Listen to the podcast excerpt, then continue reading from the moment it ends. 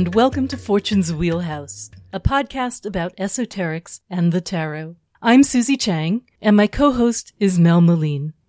The first 78 episodes of Fortune's Wheelhouse offer a card by card breakdown of occult correspondences and symbolism in the tarot. If you're a new listener, you may want to start there.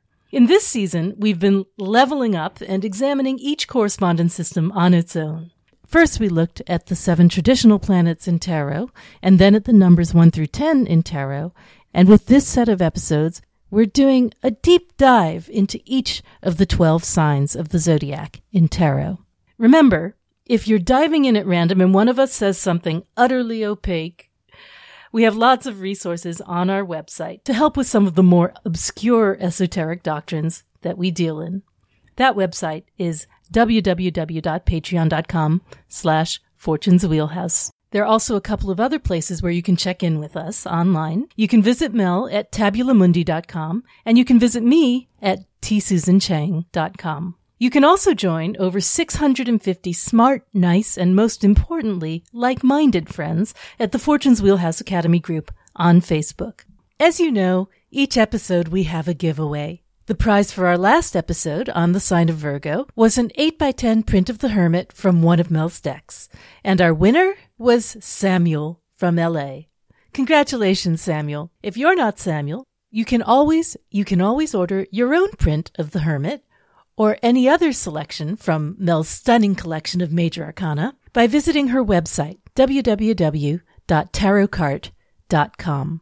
In this episode, we'll be talking about the sign of Libra, ruled by Venus, goddess of beauty, attraction, and allure. For this journey through her airy realm of Libra, I am offering this week's winner a rare prize, a custom perfume based on your sun, moon, and rising signs. I don't offer this prize often because making custom perfume is a complex process of selecting sign specific scents, choosing a day and hour appropriate to the zodiacal rulers, which hopefully won't be a day my allergies are acting up, and then there's the alchemical act of composition itself. If you're hearing this and you think, I must, must, must have my own custom perfume, and if you don't wish to trust to fate and our random number generator, you can always order one at my Etsy store, www.etsy.com slash shop slash tarotista. As always, all Fortune's Wheelhouse patrons at the $3 level or higher are automatically entered in the drawing. If you're not a patron and you would like to be, you can sign up at www.patreon.com slash Fortune's Wheelhouse. And now, here's this week's episode.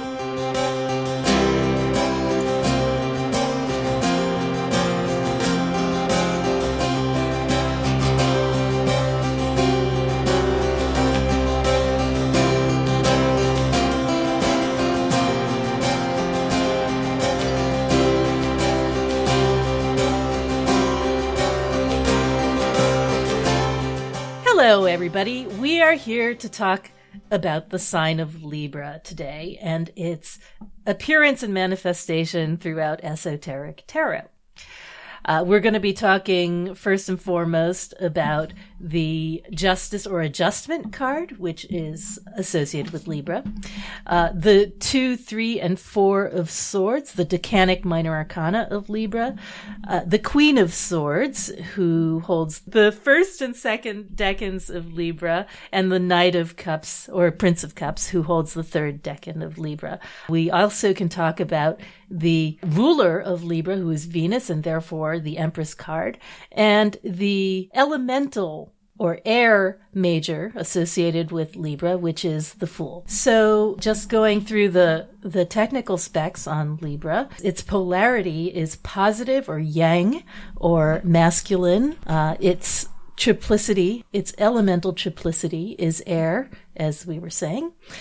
Its mode or quadruplicity is cardinal.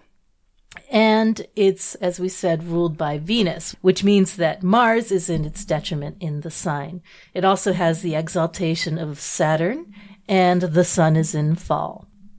You know, what's funny? I was thinking, you know, Libra is the so called masculine sign of Venus and and then we go straight into the feminine sign of Mars in Scorpio. It's yeah, that, funny how that works out. Yep. Yeah, yeah. I looked up the etymology of the Greek term for Venus, which is zygos, which as you probably know, means yoke, right? Yes. Or scales, balance, same thing, because yoke, a scale or a balance looks almost exactly like a yoke. It has the same sort of purpose of holding equal weights on either side, and then it's got a fulcrum in the middle and, you know, that long balance arm. If you think about it, one thing that's kind of interesting is that there's those references in the Orphic hymn to Venus to yoking in, in mm, several different yes. places, which seem very Libran. Like, in fact, there are like three different. The girdle of Venus, the magic yes. lasso. yeah, like the first one is Nucteria Zeuctera Dolopluke Meter Ananques, which is basically, you know, at nighttime you bind together mother of necessity, scheming mother of necessity. And yeah, I like that phrase. Uh, it's also they say hupedzelxo de cosmos, which means you you yoke from underneath, you yoke the cosmos together, and then there's another one that says you yoke together mortals in unbreaking chains. So like over and over. That's very repeats. Saturnine, you know. It is exaltation. It definitely brings in the the Saturn feel. It really does. I mean, this this whole thing about what is a relationship but a dynamic that yokes two people together, right? And mm. you know, so Saturn binds in that way in this sign. Right like yeah. a marriage. Yeah. Yeah. The old ball bit. and chain. the old ball and chain. It's it's such a funny thing because we think of Venus as being such a sign of pleasure and comfort and Saturn as not. right. Libra is very much involved with contradictions and the two sides to everything. Mm-hmm. You know, we'll talk about that when we talk about the sign, but it, it is what the what it's all about. You know, the two pans of the scale, the two sides to everything, the equilibrium, one thing canceling out another. You brought up the word, uh, was it zygum or zugon? Uh, zugos, zugos, zugos. Yeah. Um, it, that's a relative to zygote. Oh yeah, I hadn't even thought of that. That's is cool. The you know the the fertilized egg, the union yeah. of two opposites, male and female. That's right. That's, you know, it precedes even really the embryo stage. It's like when those two um, components come together, that's the zygote. Yeah. Yeah. That's and it's really interesting too because what follows Libra is Scorpio. And in a sense, that's a, a death of the individual components, you mm-hmm. know, the, mm-hmm. the sperm and the egg effectively cease to exist and they've merged into one as yeah. become something else. So there's yeah. life and death in there, you know, it's kind of neat. That sort of theme of two becoming one or, you know, and one versus two is, I think, echoed in the fall of the sun in Libra, you know, the sun being an expression of individuality, of you know, of the yeah. self, and then Libra being really about the other and the way that two then become a new one. But as far as, you know, the time of year goes in the whole, we, we always mention a little bit of the mm-hmm. trajectory, you know, and we're speaking from a Northern hemisphere perspective, but, you know, around that time of year, things start to turn inward from That's right. Libra is the season of, you know, that inward self cultivation where you start to perfect a trade or an art or things mm-hmm. that you share with others with the community. And mm-hmm. there's that sense of of wanting to connect have something to offer. And also the fact that you know when winter is coming you need each other you know to make it through the cold time and through the barren time. Yep. Um, but uh, but yeah the idea that that everyone depends on on everyone else. So in terms of like venus's nocturnal sign Taurus versus her diurnal sign Libra, you know, one thing that I think about the difference between the two of them is that Taurus maybe has more of the emphasis on comfort, whereas Libra I think of as having more of an emphasis on design. Yeah, on definitely on on ideals. Yeah, ideals mm-hmm. of beauty, ideals of you know art and um, harmony. yeah, like I often think of Libra balance as... and harmony. No. Uh, I mean, I often think of the fall fashion shows when I think about Libra because, you yeah. know, it's a season when, when design really comes to the front and people wear these things that, you know, are really not comfortable at all, but, you know, but, yeah. but have a really interesting aesthetic statement to make. Whereas, yep. you know, in Taurus, you, you just want to really put on your, your comfy bathrobe and your velvet. the elastic waist ones. Right. Yeah. The other thing I think about the difference, you know, between Libra Venus and Taurus Venus are the two forms of Aphrodite. Libra being the heavenly or the celestial Aphrodite, Taurus being the earthy Aphrodite, the um, one they call Pandemos of the people. Oh, yeah, that's a good point. I mean, we often think of Venus as, you know, Venus as mother and Venus as consort and, uh, you know, the empress as well. And, and Libra really does put that emphasis on the consort, you know, sort of celestial partner kind of thing as opposed to the mother of everything. Yeah. Which seems so much more tied to fertile Taurus. Yeah. What about other qualities of Libra? The famous sort of like, on the one hand, on the other hand. right, know? that's their probably favorite saying. Uh, yeah, so there are signs that are called dual signs mm-hmm. Gemini, the twins, Sagittarius, which is half horse, half archer, Pisces, the two fish. But in a sense, Libra is also a dual sign. Um, it's All the only one that's an inanimate yeah. object, but it's also mm-hmm. the two pans of the scale. It's the scales are kind of like a duality. And you see mm-hmm. that in the sign because the thing about Libra is there's two sides to everything and they see that they they're they're inconsistent and they contradict themselves constantly. So yeah. they're both restless but they hate to rush. They love to be social but they hate crowds. They're peace loving but they're argumentative and play the devil's advocate devil's time, advocate. You know? Like yeah. It's almost like I think there's a drive to make sure that everything is equally and fairly represented. yes, know? exactly. Yeah. Yeah. They're definitely, you know, the diplomats, uh, peacemakers, but they're, like I said, they'll always play the, if you want to get the opposite side, just tell a Libra anything and it doesn't matter what they believe, they're going to take the opposite side just to make sure that that gets heard. Yeah, and I think it also kind of explains, you know, the presence of Saturn or the exaltation of Saturn in Libra in the sense that, you know, Saturn forms contracts. Saturn is long term and they only really work if they're very equal, right? If both mm-hmm. people perceive that it's equal on both sides. And yeah. that's how you get to the idea of truth is by mm-hmm. seeing that every idea has its opposite and by seeing these dualities you can get to a fuller picture of truth, right? Than by just seeing one side of something. In, In fact, the back almost of um, a book of Thoth under the Libra section where he has these little poems. The one for Libra says, "Balance against each thought its exact opposite." For the marriage of these is the annihilation of illusion. Any one point of view is not going to be the be all and end all truth. You cannot free yourself of bias. However, you can arrive there by balancing through the other point of view. Mm-hmm. Yeah. And that's how many Libras, they're known for being indecisive, although they would argue that they're not indecisive at all. but um, they're they're known for taking a long, not liking to be rushed into making a decision and taking a long time to come to a decision and asking everyone's opinion about that decision. What do you mm-hmm. want to do? I don't know. What do you want to do? But c- getting every opinion before, you know, the, before they come to a conclusion. And, and part of that is to, to gather all this information and come to a truth. And part of it's also so that they can blame someone else if they choose wrongly. Well, one thing I've learned about dealing with indecisiveness, you know, when it comes to the decision point for Libra is that it's to just like be flexible because they need that or just have a strong opinion just to give them something to bounce off of. Exactly. Know? It's a cardinal sign, but it, it, it needs something to initiate yeah, the cardinality really of the, interesting. Yep. Of the sign. It is. It is. You got to remember that they're cardinal and they are doers in their own way. Uh, well, they definitely are known for seeking, you know, fairness, justice, truth, harmony, peaceful, pleasant environments. Um, yeah, they, yeah. Symmetry. They they want things to be symmetrical, and they themselves are often highly attractive and symmetrical featured people.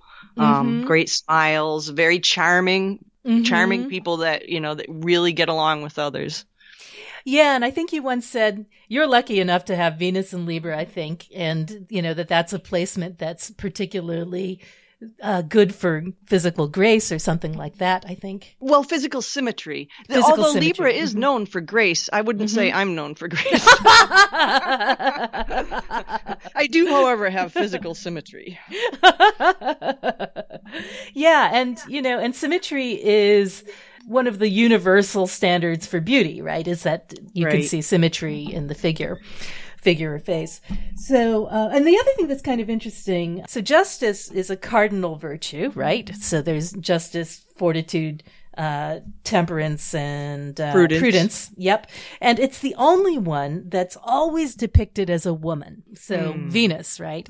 Which is interesting, right? I guess it has to do with the mythology of, of Libra, which we'll talk about later. But, but the idea that, that justice is in some way this feminine quality is, is an interesting one. And the idea that, you know, in a way, you can think of Venus herself as presiding over the balance between the scales, being the woman satisfied between the scales. Yeah, I kind of think of uh, Libra as the fulcrum, you know? Mm-hmm, mm-hmm. They're that they're that point that always trying to weigh things.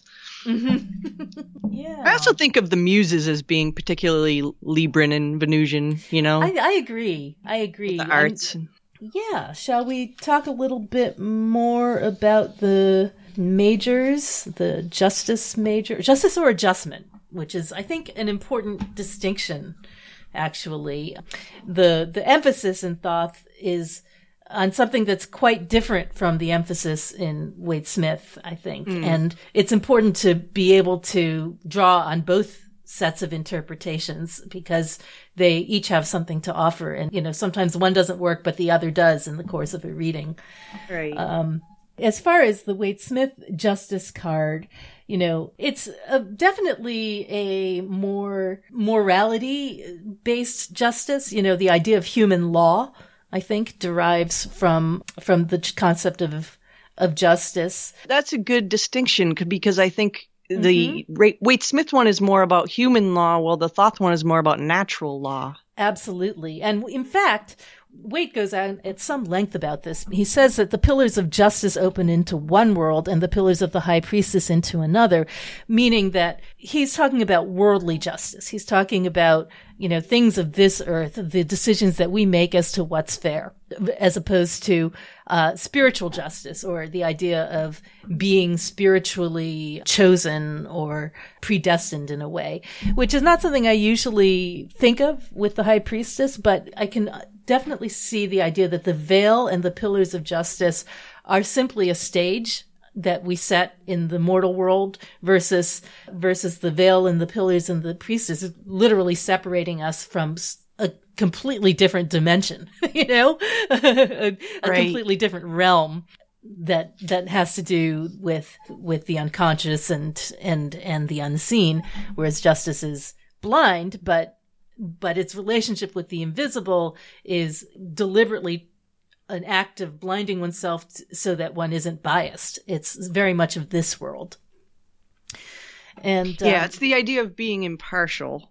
Yes, exactly. And one thing that I think of when I look at the sort of like three parts of three decans of Libra, I think of it sort of as a progression from the first decan being the impasse, the the idea that you know, kind of like in the two of swords that the, that justice is blind, that idea of the moon presiding over it, like if you're at a moonlit crossroads and you don't quite know where to go. And then the second decan is kind of the sword of justice where you're kind of at a crisis point and you have to decide. And then the, the third decan of Libra, which is ruled by Jupiter as being, you know, that moment where you balance things out with the scales. So I almost think of the, the scales of justice as representing that final decan where things come to rest in a balance. Mm-hmm. I see something similar um, when I look at the that progression too. In that, okay, so, so the first decan, the two, you're seeing duality, and that's mm-hmm. the decan ruled by the moon, and it's it's kind of like a fluctuation. You know, it's that yeah. that seeing the two the two sides of the everything, two sides that everything has its opposite, and then in the uh, middle decan, you learn the truth, however painful, because it's Saturn and right. it's, it's it's bound to time. Um, and then in the final decan, the four, it's ruled by Jupiter. So that's all about regaining balance through, you know, the application of these laws and these truths that you've learned. Yes, yes, through the through the sort of civilizing effect of Jupiter. Yeah. Yeah. Yeah, and I and actually I think of the you know the fool. If we think of the fool, the elemental major, as kind of comprehending Libra and Aquarius and Gemini, then this first part, you know, I think of the fool's whole journey as going from ignorance to knowledge. But more specifically, I think of this first part of the journey as sort of encountering the rules for the first time. You know, how to learn the rules. What are the structures surrounding you? Uh, how do you, uh, you know, the, the, the, the Libra being this sort of, um, the, justice or adjustment being the dancing partner of the fool, having to acknowledge that there's another entity in the room that you have to mm-hmm. dance with. So there's learning the rules of that. And then in Aquarius, you learn to think outside the rules or to solve the problem in whatever way it takes, whether it's outside the rules or using the rules to your advantage.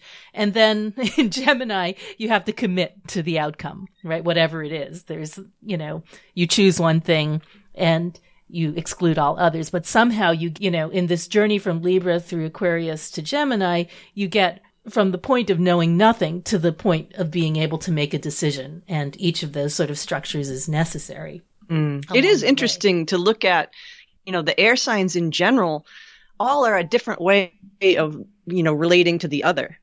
We've yeah. got we've got Libra that's sort of like in a companionable way, and then we've got you know Aquarius that is relating to humanity as the other, you know, the collective, mm-hmm. and then you know Gemini, the twins, which is the division of yeah, so it's interesting yeah. that the, all the air signs have something to do with the, you know a, a relationship with the other, and that's the right. They're known as the thing, human signs, I believe. Yeah, yeah. Plus Virgo. Mm-hmm. The other interesting thing is that um, you know, the progression through the air signs. So here we are in swords. The two, three, and four, the Libra cards are the first emanations of air. And, mm-hmm. you know, the swords and the mind and mm-hmm. Libra, the sign, are all by nature conflicted. Yeah. So I think we should talk a little bit more about adjustment as Crowley sees it because that's so important. As you said, it's it's more of a natural reaction. Yeah, like a ca- cause and effect kind of thing. Yeah, I, I actually think that, you know, one really good expression of, of what Crowley was trying to get at with the adjustment concept is Newton's third law of motion. You know, for every action there is an equal and opposite. Right, the, butterf- the butterfly effect. mm-hmm. The idea that no matter what you do, there's an instant compensation just through natural forces. It's not something you decide to do because it's the moral thing to do, kind of more like, you know, right. justice. Right. Yeah. That's the difference. There's a definite morality implied in the Waite Smith card that is absent from completely absent. yes. yeah. And, it, and there was something, I was just reading his thing on, on adjustment yesterday and there was a passage in it that I had never really thought about before, but he says that you know, the French term should be justesse, not justice or justice. And I thought, what the hell does that mean? You know, they're really 2 mm-hmm. different French words for that concept. So I went down a little bit of a wormhole to try and find out.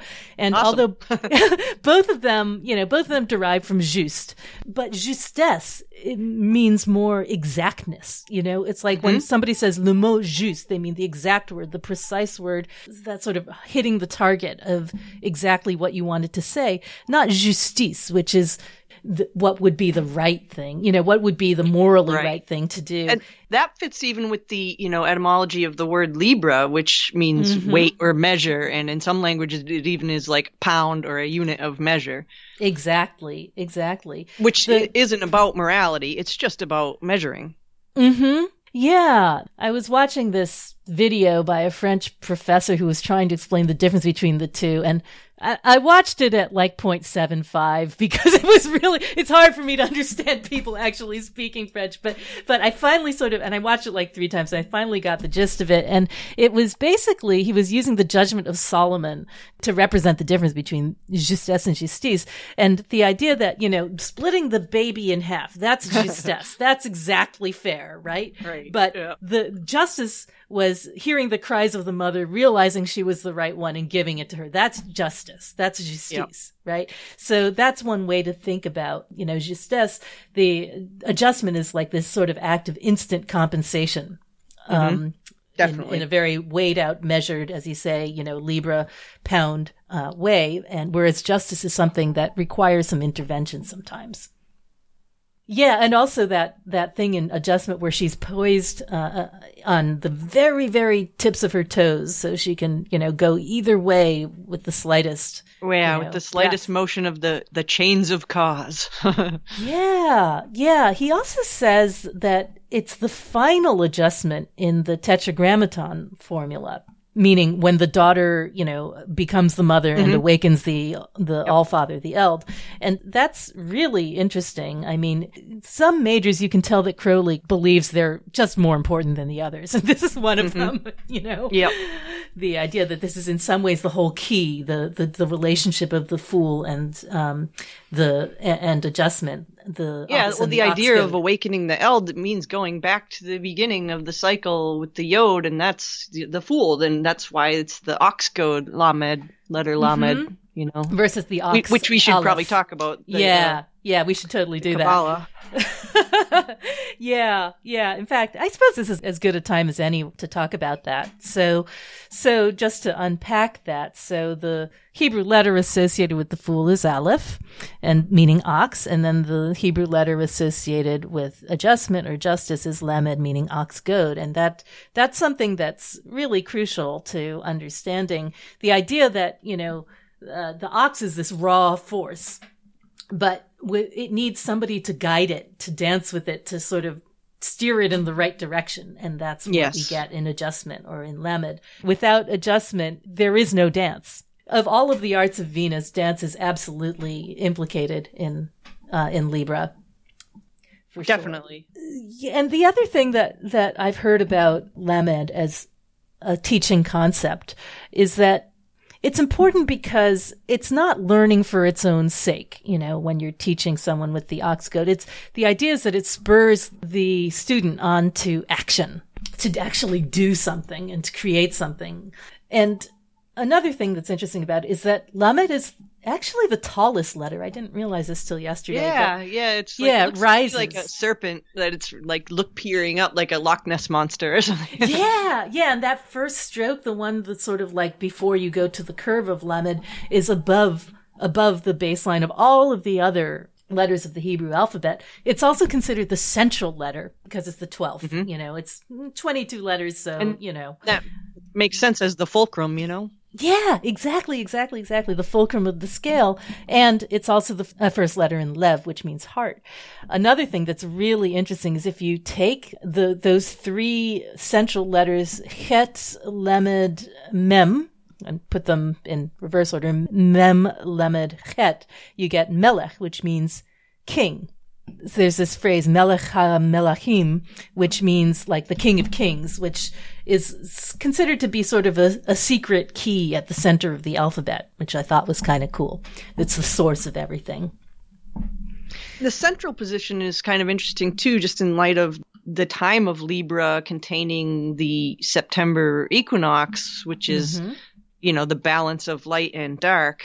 Yeah, and the idea that it uh, actually is the last of the upper Sephira feeding into the, the central Sephira, um, Gevura to Tiferet. And that idea of severity and beauty being a, um, an interconnected passageway is, is really interesting to me. I mean, there's, there, there is a severity about Libra. And even though the Sephira Gevura is associated with Mars, think of that kind of Libra, Saturnine kind of, you know, austerity as being, when I think about severity and beauty, I think about the beauty of the law, the symmetry of the law. which is something mm. that legal scholars are always truth is beauty, about. beauty, truth. Yeah. Yes, that is all there is and all you need to know. yeah. Yeah. But it's like the sword, you know, the, the sword of Gevurah prunes away yes. everything until it gets to the balanced state of Tiferet. And you know what's super cool is that if you take the Waite-Smith Justice card and you stick it on the path between Gevurah and Tiferet, the sword points up at Gevurah and the scales point down at Tiferet. So there's, you know, the, the sword on the upper left of the card representing the martial force, the, the harshness, the punishing, and the scales representing the balance and harmony of the sun, you know, in Tiferet which is a cool yeah. thing to do. One of those cryptic, hidden Kabbalistic references that we see throughout Waite Smith. So, yeah, so we already started talking about the decans a little bit, but um, just to talk about the Decanic Minor specifically, we have the Two of Swords, which is peace or peace restored. Uh, we have the Three of Swords, the infamous Lord of Sorrow. And then the Four of Swords, which is the Lord of Truce or of rest from strife. And one thing that I think that's really interesting about that rest from strife is that, you know, we think of strife as Five of Wands, but actually, Crowley says something in the Five of Cups, which comes next zodiacally, that suggests that that's the, that we were coming from a place of what seemed like peace and, you know, like everything was okay. So I almost think that there's a relationship between the Four of Swords and the Five of Cups that has to do with going from a state of at least tenuous balance to one that's definitely whack. yeah. But let's talk a little bit about the Decan imagery from Picatrix and Agrippa. And I think the first one is probably the most easy to to kind of grapple with the Two of Swords or the Libra One imagery, where Picatrix has a man who has in his right hand a lance and his left hand a bird hanging by its feet, which birds are creatures of air, and that's kind of a Libra thing. Agrippa has an angry man with a pipe and a man reading a book you know, both of those are kind of cryptic images, like everything in Picatrix, but the signification in both of them is the same, which is the idea of justice and the idea of, you know, basically helping the weak and unempowered against the powerful and strong. There's definite, you know, even though they are cryptic, there's definitely some juxtaposition of contrast, just like the Two of Swords, you know, the duality of an angry man. He's got a pipe, and that seems, you know, mm-hmm. really angry and about to beat somebody or something, and then calmly reading in a book. Like those yeah. two states. Yeah, it's almost like one is the remedy for the other, or the books of the law in some way. And then, you know, the mm-hmm. other image, the uh, Picatrix image, the lance in the right hand. I mean, that seems like very active, like mm-hmm. masculine active lance right hand, and then in the left hand that seems more feminine passive, the bird hanging mm-hmm. by its feet. Yeah, that's true. So that again, that's like a duality going on. Yeah, and it also makes me think of the detriment of Mars in the sign. You know, it's sort of like how do you deal with anger? You know, how do you mm. how do you address that? And sometimes the only thing you can do is to create a a space, you know, create a place where you're not aggravating it. And to me, that's kind of the piece of uh, of the two of swords. You know, the idea that it's not necessarily peace forever, but it's a peace where you can be and try to work things out. Um, mm. Also true of the four of swords. And you know, I often think of the two of swords with its sort of cut off swords on the edges and the, the, the hoodwink and everything as being an initiatic card. The idea that you don't know everything, right? And just being able to say that is yeah. a place of peace. Yep. And then we have a, something that goes on with, with Picatrix that's very odd. I think Paul Huson points this out in Mystical Origins of the Tarot that, you know, you have what's essentially a really positive uh, set of significations in Libra 2 and then a rather negative set of significations in Libra 3. And his theory was that the Golden Dawn just mixed it up, but I don't quite buy that you know, because the three of no, swords is so either. dark and the four of swords is relatively peaceful. I think you can get there. You know, I mean, I think the way to understand that is, we talk about in in Libra too. This is the joyous journey, the bridegroom, the man in the comely garment, and also two furious men. but they talk about good living and the good things in life, um, indignation against evil. You know, and I think that this card has always, I'm sure we talked about this in the Three of Swords, has always had a lot more going on than the apparent pain of the, you know, of heartbreak that's depicted on it. It really is a card of contracts and and marriage, you know, mm-hmm. of um, the solemnizing of oaths. Saturn yeah. in its exaltation, I think, reinforces that. I think, and it really manifests in the three because then that is literally mm-hmm. Saturn and Libra. Saturn right. in the sign of its exaltation. And in exaltation, we don't really usually talk about this that much, but exaltation and rulership from a human centered point of view simply mean that the, the, the, the planet is expressing itself in its way that's most amenable to human life. you know, it's like most pleasant for us. yeah. You know, it doesn't mean it's uh, most constructive. When a planet's in detriment, then it's going to behave in a way that we don't like. Doesn't mean it's not doing its planetary thing. It's still being itself, but exaltation is sort of lights the way for the most positive and constructive aspects of the planet from a human centered point of view where we can learn from it and in the case of malefics not suffer so much from it. Yeah. One thing people should always remember with the 3 of swords is that it it rewards fair dealing, the equality of opposites. If you can honor your contracts, you'll do well with the 3 of swords. And then and then we've got the um evil works and flavors. Boys. Oh, the, yeah. in in uh, Libra three, that's uh, evil works, sodomy, joy, and flavors. Uh, Adultery. Or, yeah. Yeah. Wicked lusts. Yeah, in the image, the man riding a donkey with a wolf in front of him. I mean, that sounds kind of dirty. I don't it, know. It does. It does seem somehow really dirty, doesn't it? And you know, it's it's not overt. The other one is also sounds uh, dirty, the Agrippas, a violent man with a bow and a naked man. Uh, before him, a naked before man. him, a naked man, which definitely sounds. And another guy eating and watching. so we've definitely got all sorts of kinks going on in there. So how do we get from there to the Four of Swords, right? Which is such a card of rest from strife. I think they call it peace, diplomacy, you know, truce. The best explanation I've seen of it is really this idea that Austin Coppock has of the eye of the storm. You know, that everything around you is chaotic. Everything around you is extreme. And somewhere in the balance of that, you find calm in the center. Rest from strife. Rest from strife, yeah. And the ability to develop that core stillness that allows you to find um, serenity amidst right. the chaos. It's definitely a card of, of the strength, the power of meditation, you know, For to calm sure. the chaos that is the mind.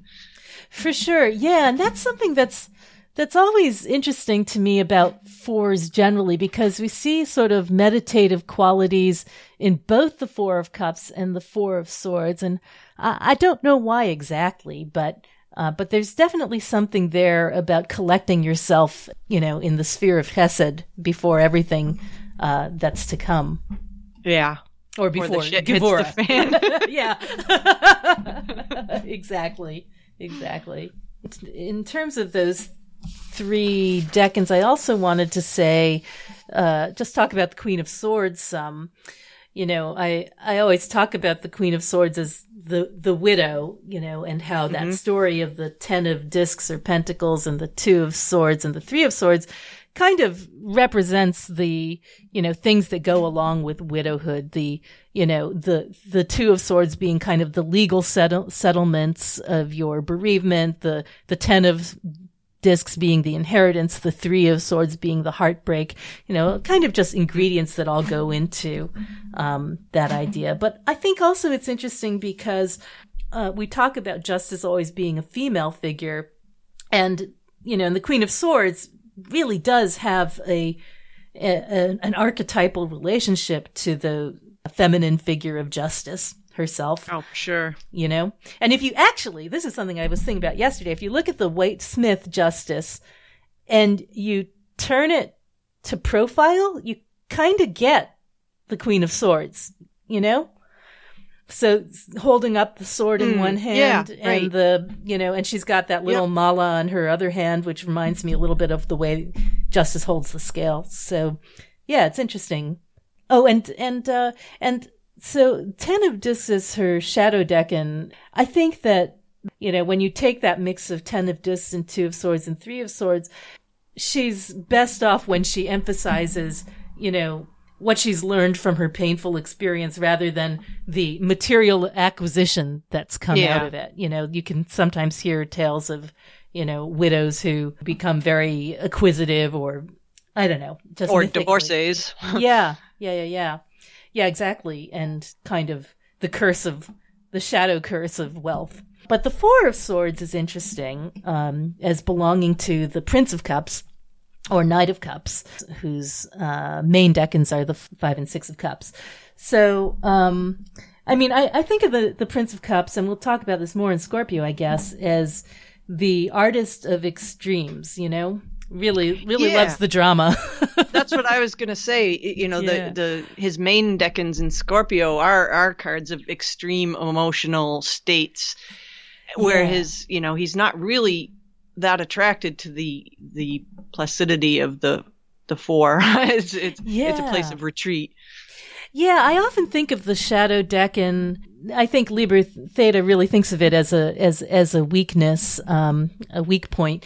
I also think of it as like I use the phrase they know that place all too well, you know, where it's informed by, it's like, um, when you're slipping, that's where you go. Um, there's a phrase there's a word that I was thinking of that I think is sort of the downside of the four swords, which is the idea of temporizing. And temporizing is, is like mediating. It's sort of like, you know, not being either here or there. Wishy-washy. Wishy-washy. And basically just stalling for time. And there's Which a can, quality. Yeah, that can yeah. be a trait of Libra can be a trait of Libra. And it's sort of like buying time is actually a skill that's quite important when you're dealing with, you know, a truce situation, uh, just letting tempers mm. cool down. But it can also be, you know, just an excuse for an inaction. So, uh, you know, so there's a, there's a part, I think, of the Prince of Cups who has no patience for that, you know, for, for having to kind of tread water, you know? Yeah. a little bit more about the magical qualities of, of Libra. We talked, went back in Taurus about Agrippa's working for the first face of Taurus, but there's another one that you can do in the, when either the first face of Libra or Taurus or Pisces, which is the exaltation of Venus, is on the ascendant. Um, and that's, you know, drawing the figure of a little maid with her hair spread in long white garments with laurel or apple or flowers, all Venusian, in her right hand and mm-hmm. a comb in her left. And the power of that. Left? A comb, what, like for hair. A comb, yeah, that's mm-hmm. Venusian, yeah. That's totally Venusian, and the um, power of that is to make men pleasant, jocund, strong, cheerful, and to give beauty, which all seem pretty obvious. When we yeah. were talking about the courts, we probably should bring up the geomantic sign for Libra. Oh yeah, the geomantic so, sign, of course, which yeah. is Puella, right? Yep. Yeah. Meaning girl. Meaning which kind girl. of fits with justice as a female figure and um, you know. Yeah. Yeah, the peacefulness and passivity of um, Puella. Uh, you know, it's interesting. We talked about uh, Libras being the the male sign of or masculine or yang sign of Venus. But, you know, when you think about Taurus, it's not like a bull is a super feminine sign, right. you know, symbol. Right. no. So anyway, but yeah, Puella, the, with the uh, sort of key shaped, uh, one dot, two dot, one dot, one dot figure. Said to be the vulva or breasts. Mm-hmm, or vesica piscis. If you have a really yeah. good imagination. If you have a great imagination, or just a real dirty mind. Yeah, so I think it's one of those basically positive figures. Yep. And then there's the hexagram for for oh, um, right, yeah, the Queen of Swords, the Lake over Wind hexagram, mm-hmm. which is um, uh, said to be something like looking like a beam under pressure, where um, Ah, and yeah. the meaning having something to do with which sounds Yes. very much like the queen of swords which is standing firm though alone Right, I think it's the roof beam, isn't it? has Yeah, a lot to do with you know karma and, and and law which sounds very much like saturn too in Mhm. libra Yeah. Um myths. We talked a little bit about Astraea. We talked a lot about it last episode. Um but also Themis, Astraea being the daughter of Themis, who is the goddess of order. Um yeah is- law and order goddess yeah. She's we- the originator of the goddess with the scales idea, actually. yep Yeah. there's so we i think we already mentioned unless we were talking about it privately i can't remember now how she bore the hours and the fates the, Yep. Yep. The and hours Moirai. and the fates. Yep. Um, Absolutely. Then there's Ma'at, you know, the uh, goddess of the Hall of Two Truths, Mhm. where the heart was uh, weighed against a feather. And I saw um, Susan Miller has a section in Planets and Possibilities about uh, myths associated with the sign, and sh- and she actually associates the Judgment of Paris with Libra, which is interesting, you know, because it's Oh, yeah, a judgment, sure. I guess, you know, and because Venus wins. Venus wins, thereby awarding, you know, the most beautiful woman, Helen, to Paris and starting the Trojan War. Libra to Scorpio there. But- Yeah, I could see that also as being, you know, I, I associate that one with the Lover's card, like the Golden Dawn did, but um, Mm-hmm. but still, I, that fits too. You know, that also fits.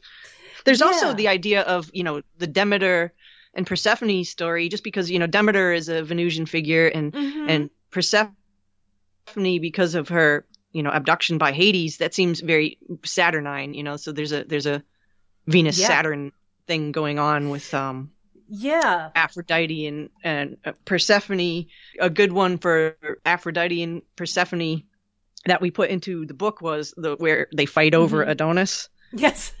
yes. and yeah. and and it's particularly so the the muse of eloquent eloquence uh, Calliope Mhm. had to decide who wins, you know, who gets to keep Adonis.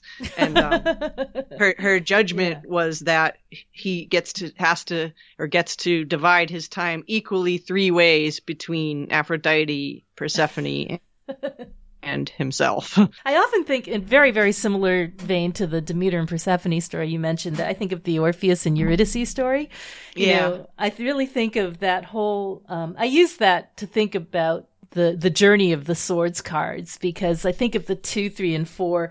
You know how we talked about how like it's learning the rules, and I think of that two, three, and four as kind of representing, you know, with the blindfold Eurydice not seeing the snake and stepping on the snake, and then the three, her death, her um, separation from Orpheus, and then the four is like Orpheus is like. Okay, how about an exception for me? you know, it's sort of like, you know, what can I do to create a compromise out of this situation that benefits me? The other thing I also think about for justice is the, uh, well, is in terms of like the whole idea of the beginning of the Eden myth, where it's sort of like how you learn the rules of the game, you know, so you're in Eden, there's, there's God sort of explaining to you, there are these two trees, you know, you're not allowed to eat from this. That's the only rule there is. And then in Aquarius, there's sort of like this conversation with the serpent where Eve's sort of like, well, you know, let's think about this and see if we can get around it in some way. And then, of course, Gemini, the lovers, where they're driven out, where the choice is committed to and the consequences accepted and the price paid. But anyway, I like to think of justice as being this like patriarchal God coming down and saying, look, this is how it works. The thing we Yeah. should talk about is a little bit is just the astronomy. So Oh yeah, yeah, you know, yeah, the- yeah, yeah, for sure. so you know the scales of Libra weren't always you know at one time they were said to be held by that goddess Astraea Virgo Right. um but at one before that they were actually part of Scorpio so they were the claws of the scorpion so the, all right, the we say it all together. Those great names for Zuben Janubi and, and Zuben, Zuben el el Shamali. Shamali. the the southern claw and the northern claw. Yep, the yeah, alpha and beta star of Libra or the pans of the scales. Yeah. Yeah, yeah, yeah. I love saying those words too. They're so much fun. so nowadays, when we look at uh, Scorpio, we kind of look at it truncated because the claws belong to Libra now. Yep. Yeah. Um, and the other interesting thing I read about the constellation Libra is that it was one time thought of as a chariot, the chariot that took Persephone to Hades. No kidding. And that's really interesting if you think of Persephone as Virgo and Hades mm-hmm. as Scorpio, right? Oh, that's great. And Libra as the sign between them. That's fantastic. That makes a lot of sense. Yeah. Yeah, I liked that one too. Yeah. The um actually that word that we talked about zygos actually is the, I think if I read the translation right it's uh it's it's even as opposed to odd. I can't remember what the word for odd is, but zygos is, you know, used to represent mm. even, which makes perfect sense. The balance.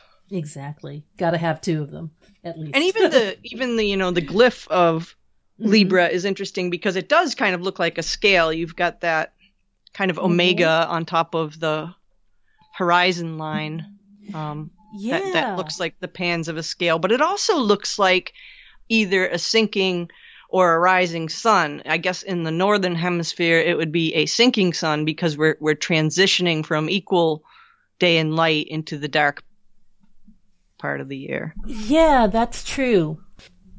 Yeah, uh, magical weapons, the cross of equilibrium and uh, powers as the works of justice and equilibrium. What is the cross of equilibrium anyway?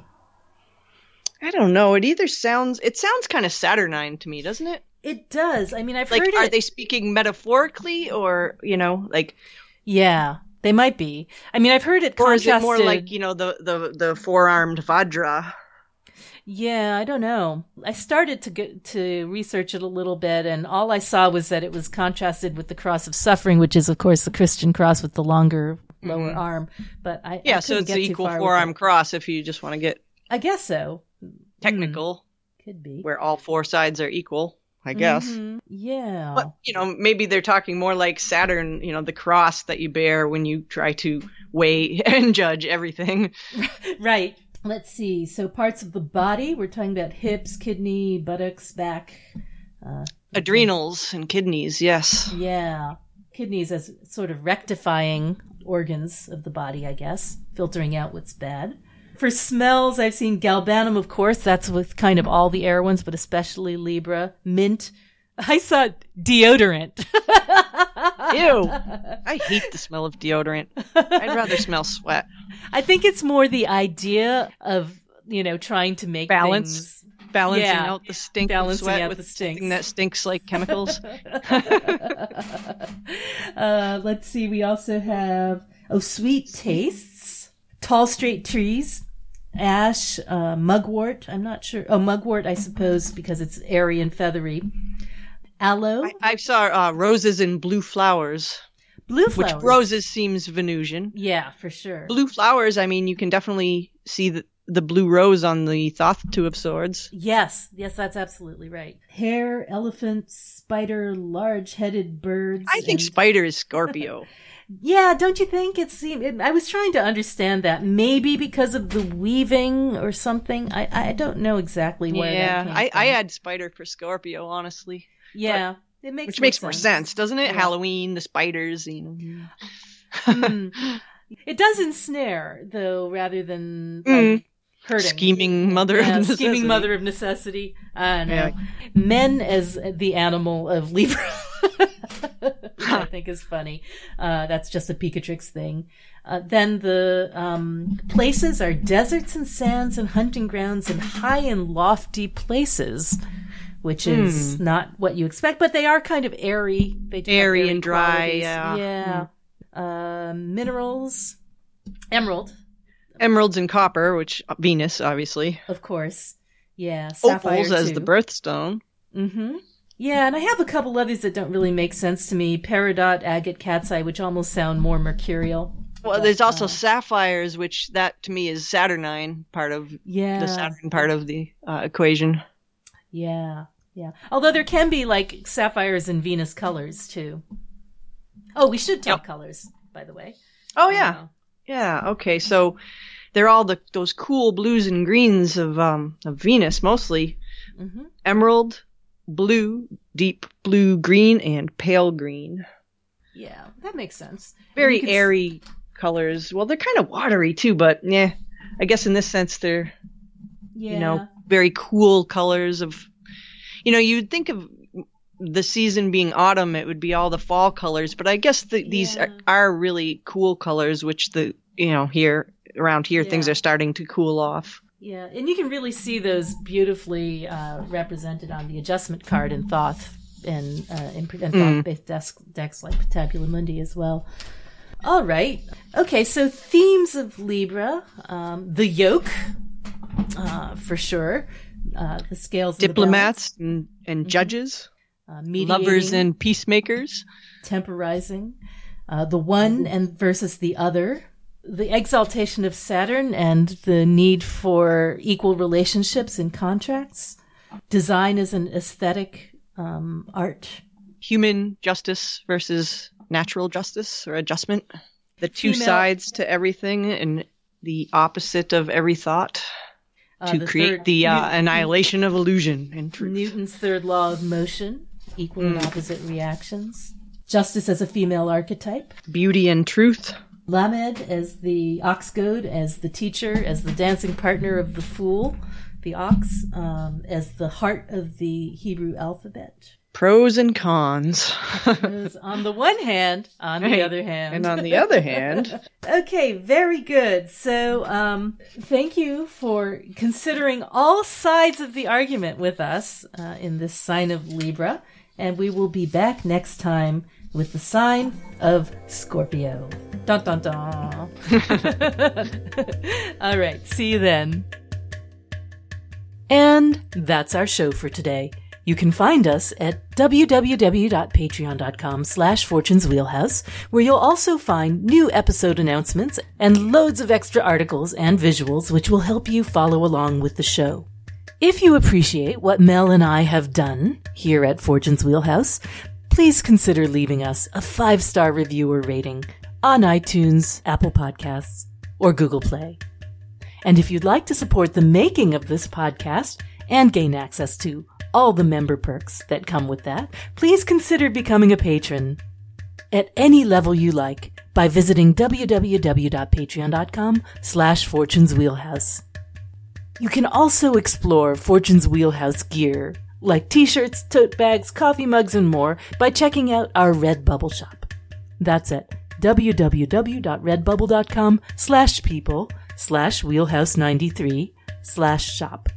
Mel's beautiful books, decks, and prints can be found at tarotcart.com. And my book, Tarot Cases, Astrological Perfumes, and Online Tarot Class can be found at tsusanchang.com. Treat yourself to the tarot gift you've always wanted because you are a hero of the astral plane, and we so appreciate your support.